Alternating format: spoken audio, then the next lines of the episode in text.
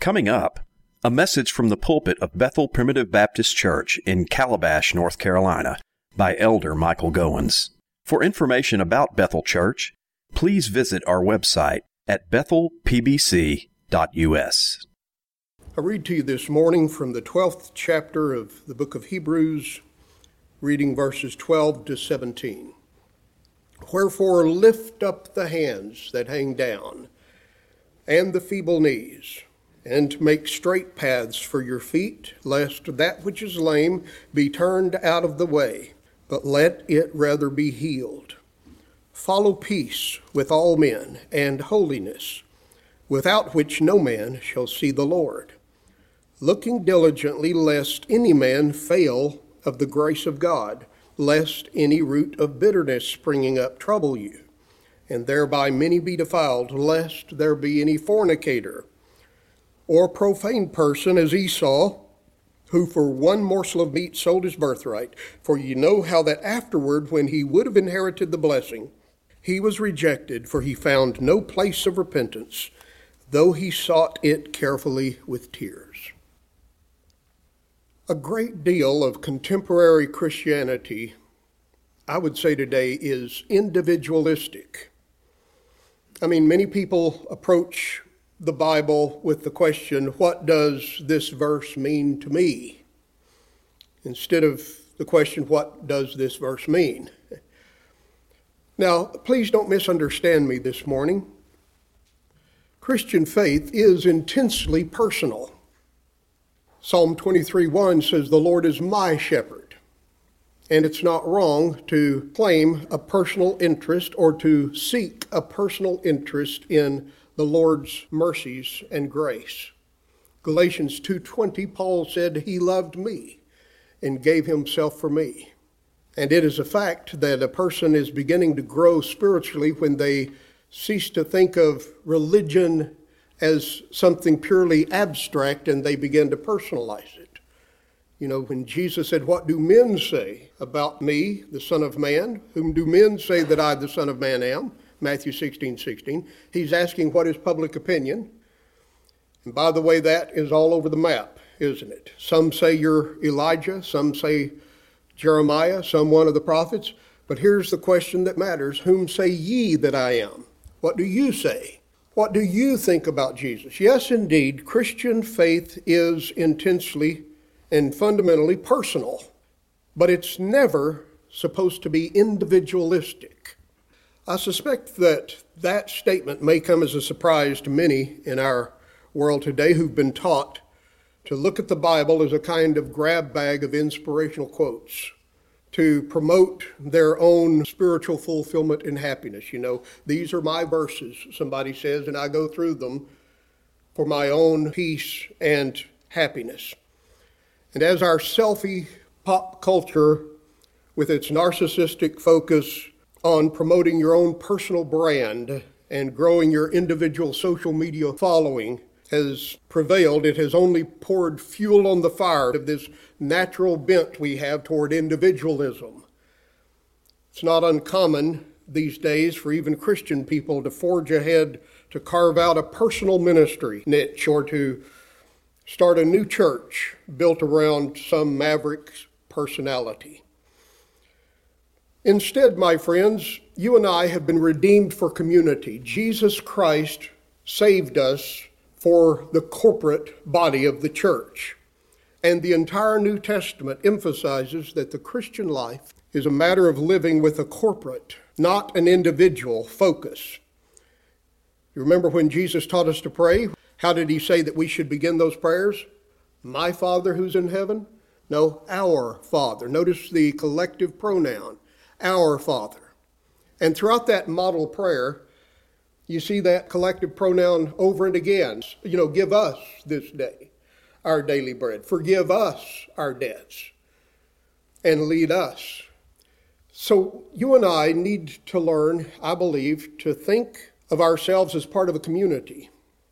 To live, if you please, with a corporate, not an individual focus.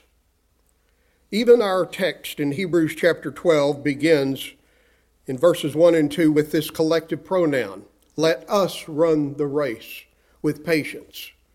looking unto Jesus, the author and finisher of our faith. So I would ask you today, dear friends, if you see yourself as a part of something bigger than myself, I'm living for a cause. That corporate focus, I think, is vitally important. We see it explained in a hymn that we sing sometimes in our hymnal, number 184. Would you listen to the lyrics? I love thy kingdom, Lord. Now here's what Mr. Dwight says Lord, your kingdom, your church is what I love, the house of thine abode, the church our blessed Redeemer saved with his own precious blood. I wonder if you and I can identify with Mr. Dwight's language here. I love thy church, O God. Her walls before thee stand, dear as the apple of thine eye, and graven on thy hand. Now listen to his commitment to the church. It's not just a Lone Ranger personal or individual kind of focus, but he is living for the church. For her my tears shall fall. For her my prayers ascend. To her my cares and toils will be given until toil and cares shall end. Beyond my highest joy I prize her heavenly ways, her sweet communion and solemn vows, her hymns of love and praise. That's the thought. And I think that is clear in the passage that we've read in your hearing this morning. This principle of living with a corporate or a collective focus, seeing our lives in terms of the larger body of the church, not necessarily seeing the church is there to serve us. Let me illustrate what I'm trying to say this morning like this. If I were a coach of a football team and I had one player that after practice stayed to do extra reps and extra drills and who put in, you know, time going the extra mile. I would have no problem with that. He's doing it on his own, and I'm glad that he's working on his individual skills. You know, in addition to what we've done as a team, he's trying to do more. I would have no problem with that as his coach. What I would have a problem with is if he failed to show up for the game. And I think you and I should do extra work in our Christian lives throughout the course of the week. We should read our Bibles, we should pray, we should individually walk with the Lord and try to reach out and minister to others and do what we can to bear one another's burdens.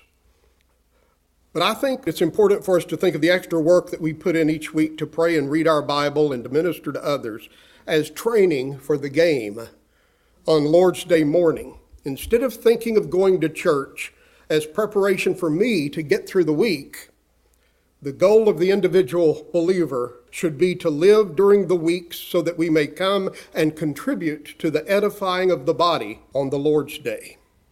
Our individual lives, my point is this morning, are intended to contribute to the corporate worship of God in the church. Now, this is a very foreign kind of mindset, again, in the me culture. That's what Newsweek magazine called our generation some years back the me generation, the selfie generation. You know, this idea of living for something larger than yourself, living for something that is more important than the individual. This corporate focus is a very strange idea to many people today. Now, with that thought in mind, I want to look at the text I've read in your hearing today and this passage gives us four areas in which this collective mindset should translate into our lives.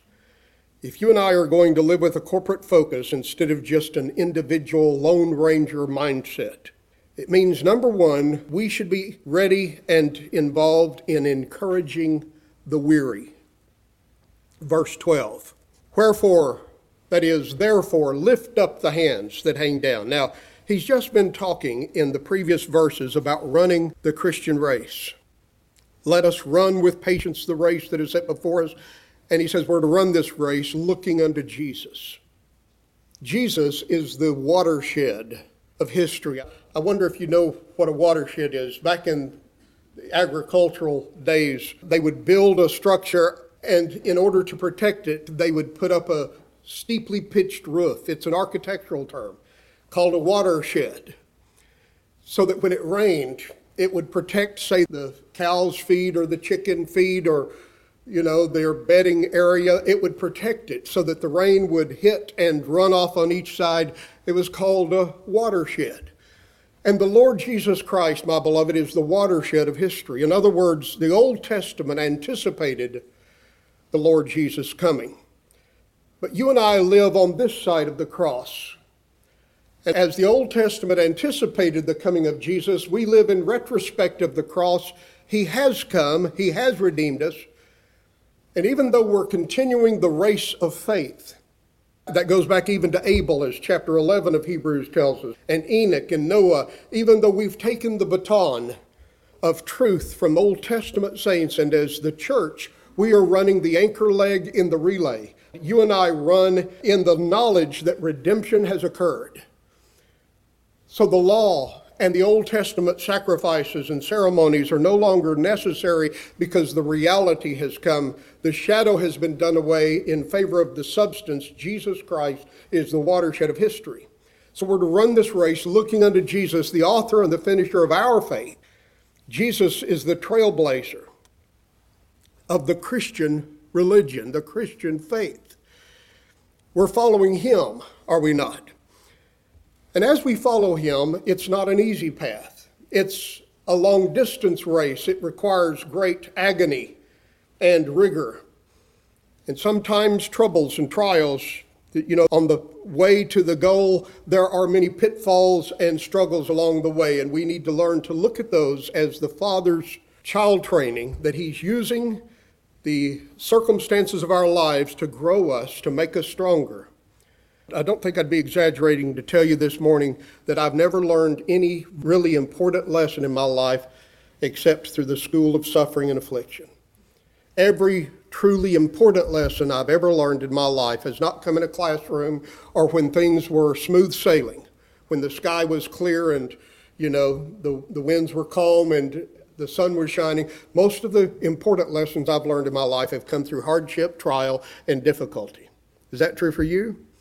How do you build muscle? Do you build muscle by sitting in your easy chair and eating bonbons and watching ESPN? No, you build muscle by getting out and doing push ups and doing some road work and, you know, straining. And I suggest, my beloved, that the stresses and strains of our lives have been sanctified if we've improved upon them, if we've had the right attitude about them. Instead of rebelling against it, said, Why are you treating me like this, Lord? Instead of despising the chastening of the Lord, and instead of growing discouraged and saying, Oh, all I have are troubles and uh, nothing ever works out right, instead of giving up, we've said, Lord, thank you for loving me enough to teach me. If that's been your mindset, and that's what Hebrews chapter 12 has been teaching us so far, dear friends, if you've been living this kind of life, the easiest thing in the world is to reach a point where you say, okay, I'm a little bit tired.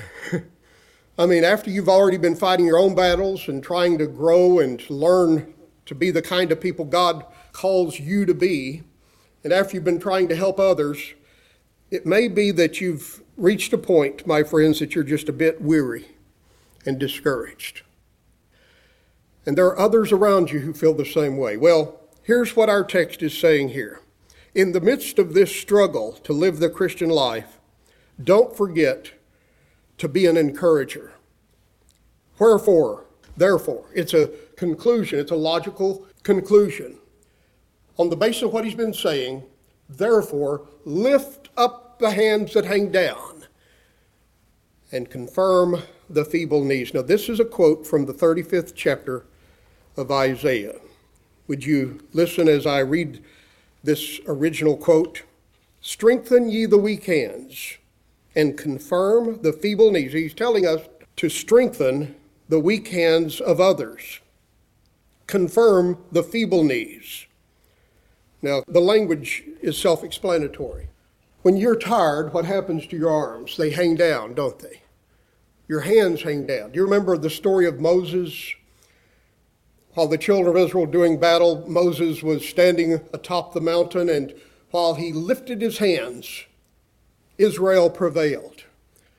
But you know, you can only keep your hands lifted for so long until they begin to get weary, right? And what happens when you get tired? They begin to droop and to fall. And when his hands fell, the enemy prevailed. So Israel prevailed while his hands were lifted, but when he got weary and his hands fell, the enemy pushed Israel back. So Aaron and Hur stood on each side of Moses and they lifted his hands until the battle was completed and victory was theirs. You see, my friends, each one of us needs each other. We need the help of our brothers and sisters. There is no such thing as a spiritual lone ranger. John Wesley said it like this There is nothing so unchristian as a solitary Christian. The Lord did not save you or me just so you could go at it on your own. He saved us again and redeemed us for community. He intended for us to come into His church and to be a part of serving Him with the team, with others. Back to the relay metaphor, you know, passing the baton. That's a team sport. A relay is a team effort, it's not just an individual effort. Each individual must pull their weight if the team as a whole is to prevail. And maybe you're like me and you say, Brother Mike, one of the marks I got in kindergarten was I don't play well with others. And uh, I do better, you know, in, in individual sports. I just do better as an individual. I am saying this morning, my beloved, that the church of the Lord Jesus Christ is the greatest cause on the face of this earth. And to be a part of that is to give your life real meaning, to give your life real significance. There are so many causes. There, are political causes. You know, somebody says, okay, my, this is what I, I'm campaigning on this platform. We're going to preserve our freedoms and our rights. Well, that's a legitimate cause. That's a good cause. Somebody else says, I'm campaigning on the platform, we're going to balance our budget and live within our means. That's a good cause. There are other causes that may not be so good. Somebody says, My cause is to save this particular endangered species, but at the same time, I have a bumper sticker on my car saying I'm pro choice. There are so many uh, people who have that dichotomy in their thinking. You know, they they want to save the animals, but they don't want to save the little children before they are born. That's not a, as legitimate a cause as others. But you know, of all the causes that there are in this world, and maybe you have something that's important to you. You see, My cause is public health. That's what I'm concerned about. Somebody else says, My cause is recycling. And you see this person, that's all they want to talk about. That's the thing that they're in, the most interested in. My cause is, you know, uh, animal rights. Of all the causes, the greatest cause on the face of this earth is the cause of Christ, as expressed in the church of the Lord Jesus Christ. Paul said, For this cause I bow my knees unto the Father. Ephesians chapter 3, verse 14. And I would ask you today, my beloved, and ask myself, are we concerned enough for the cause of Christ to pray for it? David said when his brothers said, Go home, little boy, you're too young to be here on the battlefield. David said, Is there not a cause? And in the name of the Lord God of Israel, I will take a stand. His cause was the glory of God. And I want to say this morning, my beloved, that the cause of Christ is the most important cause on the face of this earth. It's more important than me as an individual.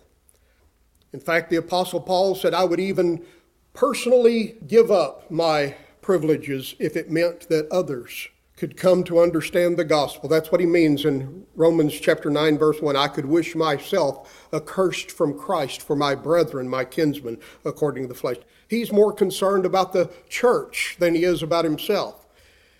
And I want to say the church is not about me and it's not about you.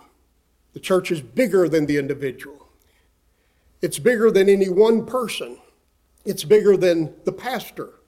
It's not Michael Goins Ministries. I'm not trying to promote a legacy to my particular gifts or talents, whatever they are.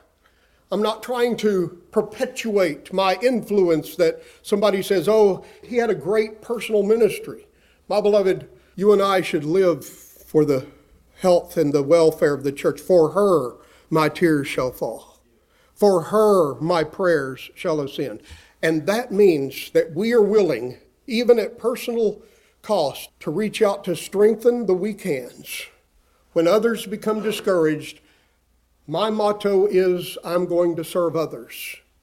There's a song in our hymnal that says, Others, Lord, yes, others, let this my motto be. Help me to live for others, and so let me live like thee. The happiest people that I've ever known in this world are those who are living for somebody else, for others. Not the self centered and the self focused, but those who are willing to spend and be spent to ease someone else's burden and so to fulfill the law of Christ.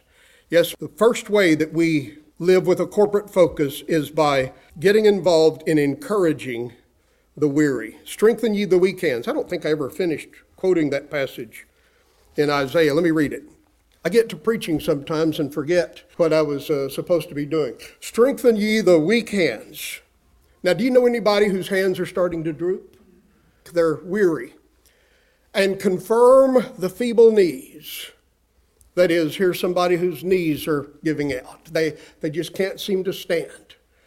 And what he's describing in this imagery is what we would call discouragement. Now, my friends, look around. There are discouraged people who need a word of encouragement, who need your help, your strength. Our goal, you say, well, what about me?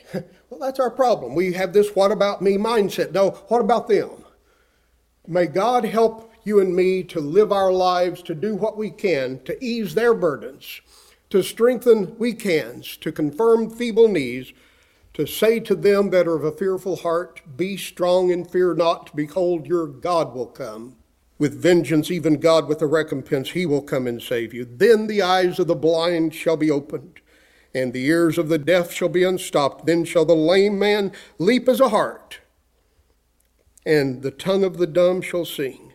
Now, he's describing a time of revival or spiritual renewal when the Messiah comes. This 35th chapter of Isaiah is a messianic prophecy. It predicts the coming of the Messiah.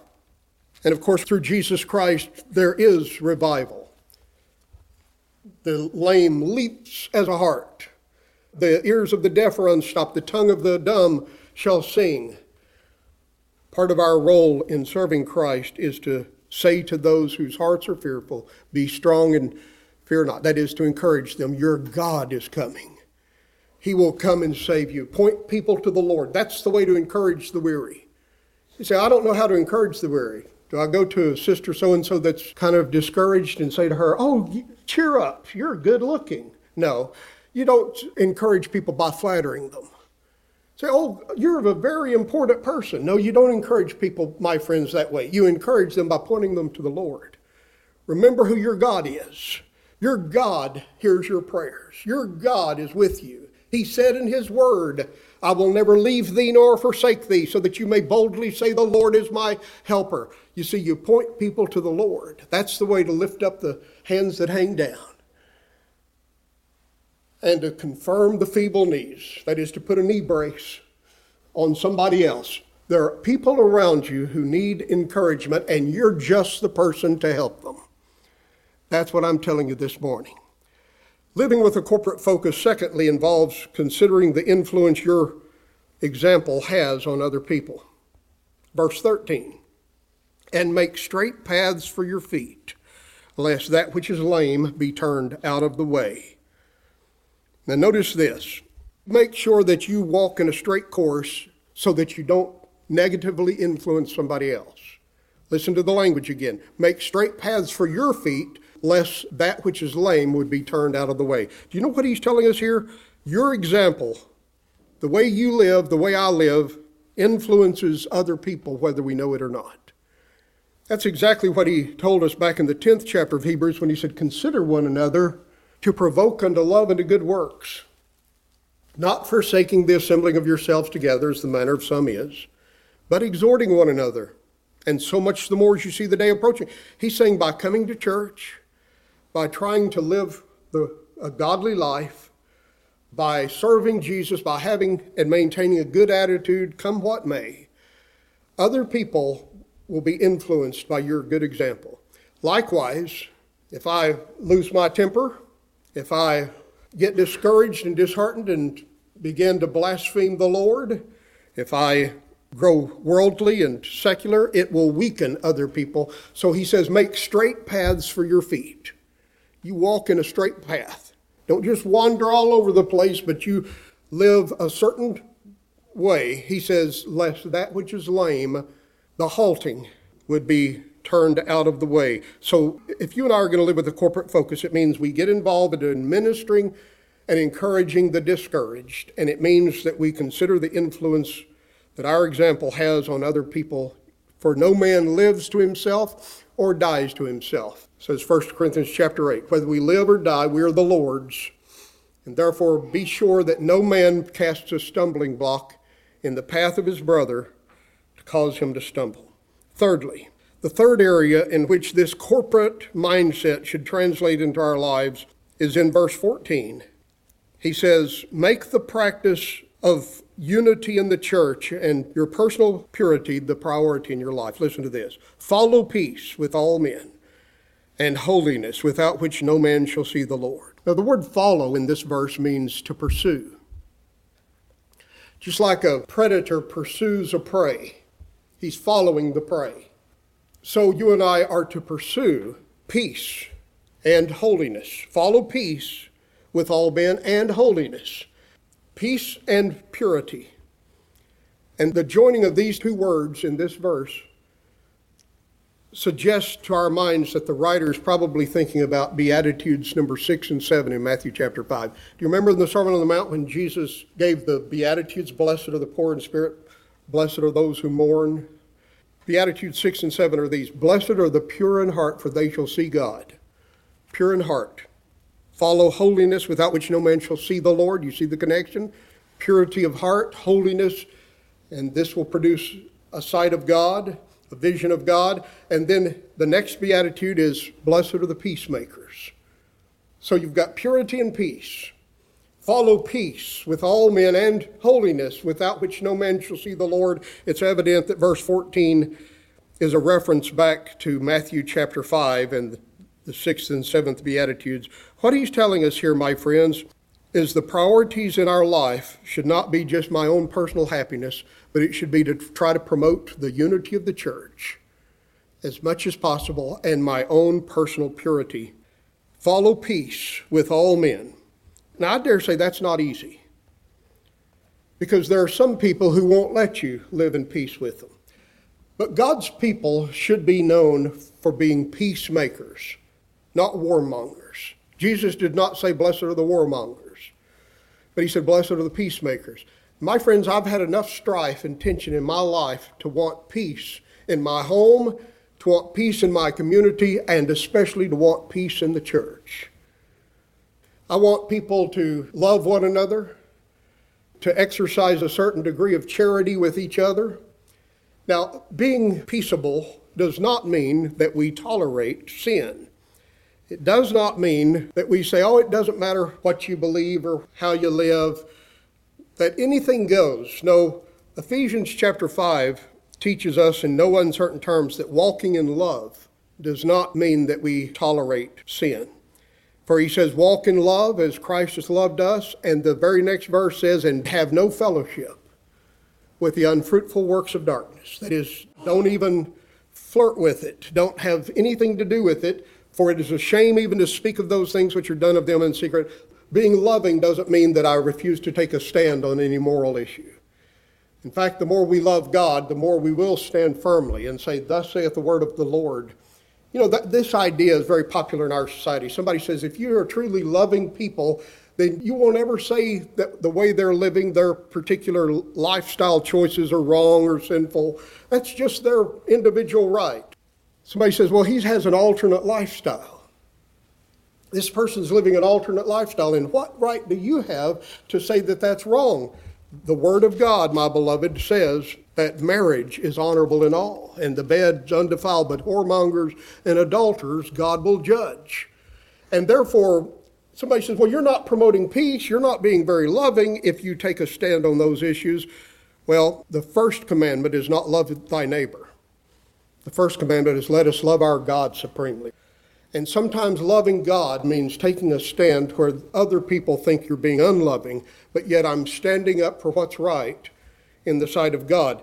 But at the same time, my friends, we should always speak the truth in love. And that means that as much as is possible, we should live peaceably with all men. Now, I cannot have fellowship with ungodliness. I cannot say that gay marriage is correct, and I, I can't endorse it. I cannot say that some of these social hot topic, hot potato issues in our society are legitimate, but as much as is possible, live peaceably.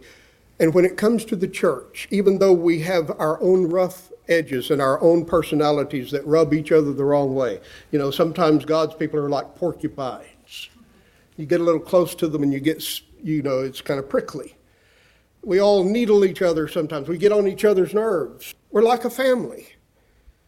And have you ever known a family where all was peace and love 24 7, 365? No, they have their tensions. Families have their crises and their moments of disagreement and t- tensions. So do churches. My friends, as much as possible, every one of us should be peacemakers in the church. That means doing what we can to protect the unity, to guard the unity of the Spirit in the bonds of peace, as Ephesians chapter 4 tells us. I don't want to be a troublemaker. Somebody says, well, if you take a stand for a certain position, then, but we need to decide is it a very important position or is it just a peripheral matter? We need to learn to distinguish between essentials and non essentials. But the point is, peace should be a priority. The peace of the church should be a priority. Sometimes I say things that offend people, and when it comes to my knowledge, I try to go to that person and say, listen, that was not my intention. I'm so sorry. I must have misstated. I said it wrong. I didn't intend anything. Please forgive me. You say, well, you don't have to do that. I, I do if I care about the peace of the church. You see, I want to protect the unity of the body because I'm living for something bigger than myself. That should be our goal. And then holiness, without which no man should see the Lord personal purity.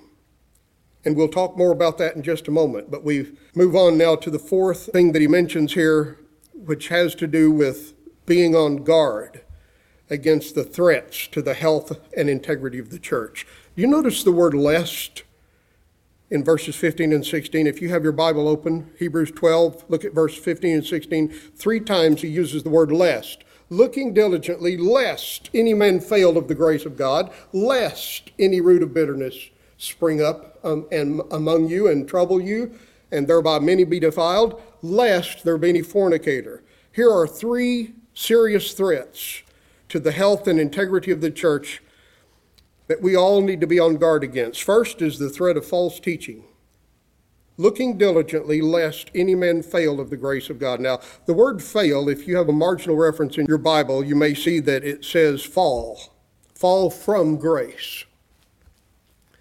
And somebody says, just a minute, Brother Mike, I didn't think you primitive Baptists believed you could fall from grace.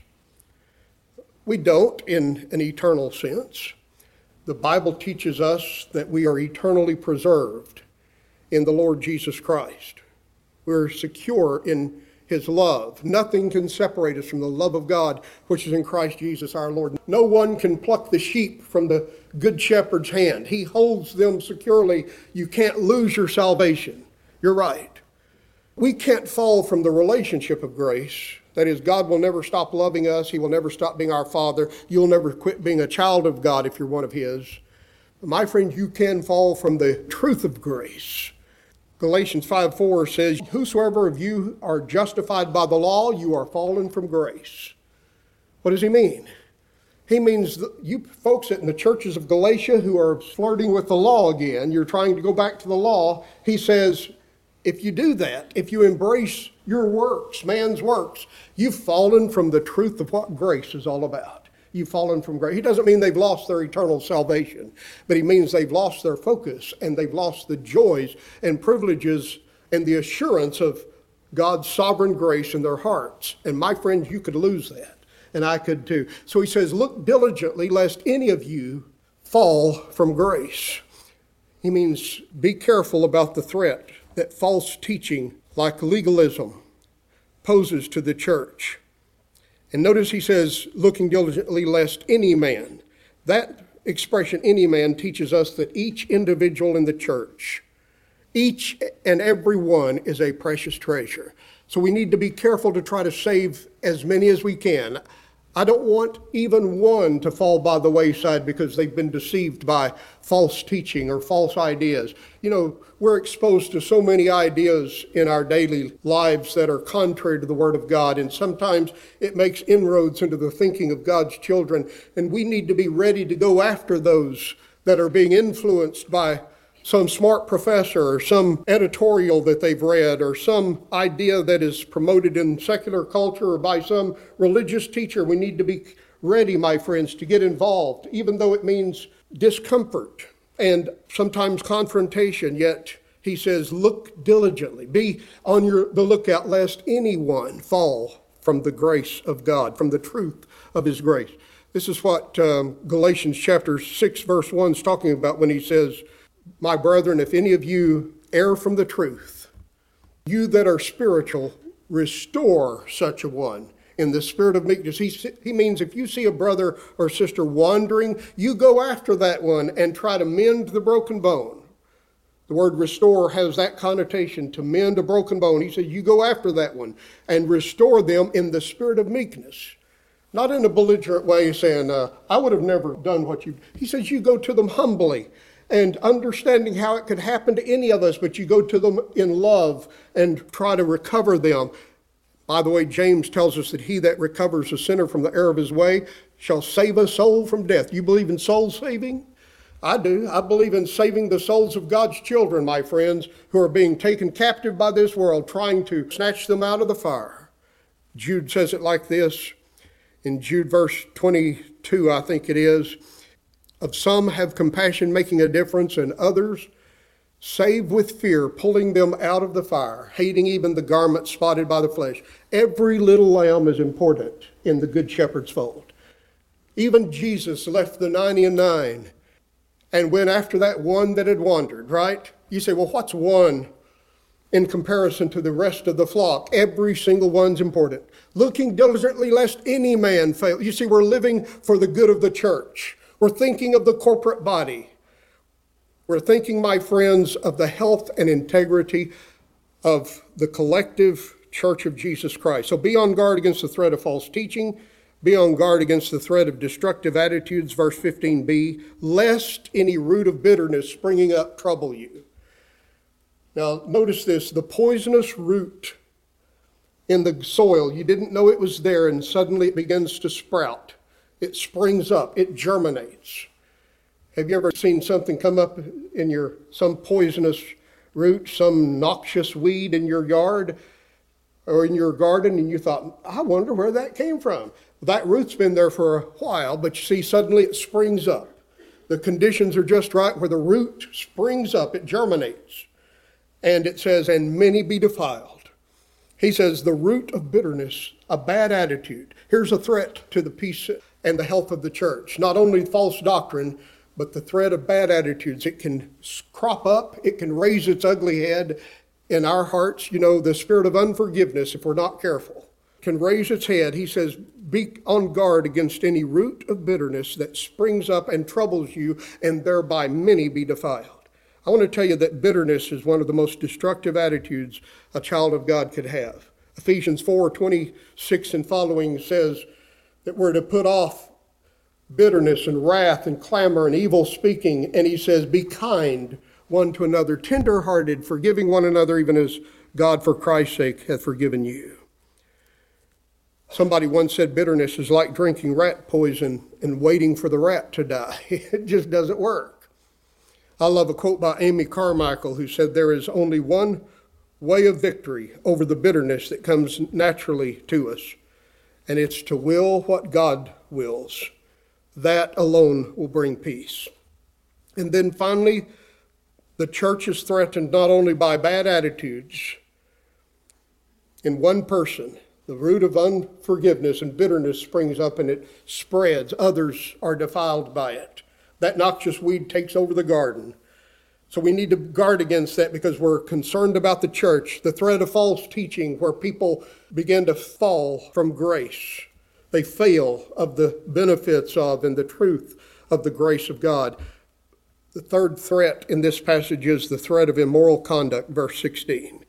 Lest there be any fornicator or profane person as Esau. My beloved, fornication is the general term for sexual sin in the New Testament. It comes from the Greek word porneia, from which we get our word pornography. Now, I want to say sex is not sinful if it's in the context for which God has given it as the next chapter, Hebrews 13, verse 5, verse 4 is going to tell us marriage is honorable in all and the bed is undefiled. That's the context in which sex is legitimate and not only legitimate and lawful, but it's actually encouraged. It's healthy between a husband and a wife. But he says outside of the commitment of the marriage covenant, it will bring pain and unhappiness and it will bring long term consequences of the judgment of God. And he says, Be careful lest the threat that there be any fornicator or profane person in the church, anybody who's living in fornication, he says, whenever that happens, that will bring upon you great judgment and heartache. The threat of immoral conduct is something that we should be on guard against when it comes to protecting the health and integrity of the church. And by the way, immorality has a blind spot. Sometimes when I'm driving down the road, I'll start to change lanes and somebody will honk at me and I'll think, ooh, there was a car in my blind spot. Has that ever been your situation? Well, immorality, the person who's living an immoral life has a blind spot. They don't see things clearly. And he cites Esau as the example in this passage, as an example of immorality's blind spot. You see, a person commits fornication, immorality, because they lose sight of the long term. They fail to see the big picture. They can only see the pleasure of the moment. Just like Esau, who sold his birthright, his future, for one bologna sandwich, for one morsel of meat, for one bowl of soup. He sold his future inheritance for a present satisfaction of a good meal. That's the blind spot, my friends, of the immoral person that he talks about in this passage. Now, the cause of Christ is the most important cause in this world, as we've stated. May God bless each one of us this morning to know the joy of living for something bigger than ourselves, to know the fulfillment of serving a cause that is larger than the individual. May we learn to live with a corporate and collective focus, thinking about the cause of Christ more than about me. That's my prayer today in Jesus' name. Amen.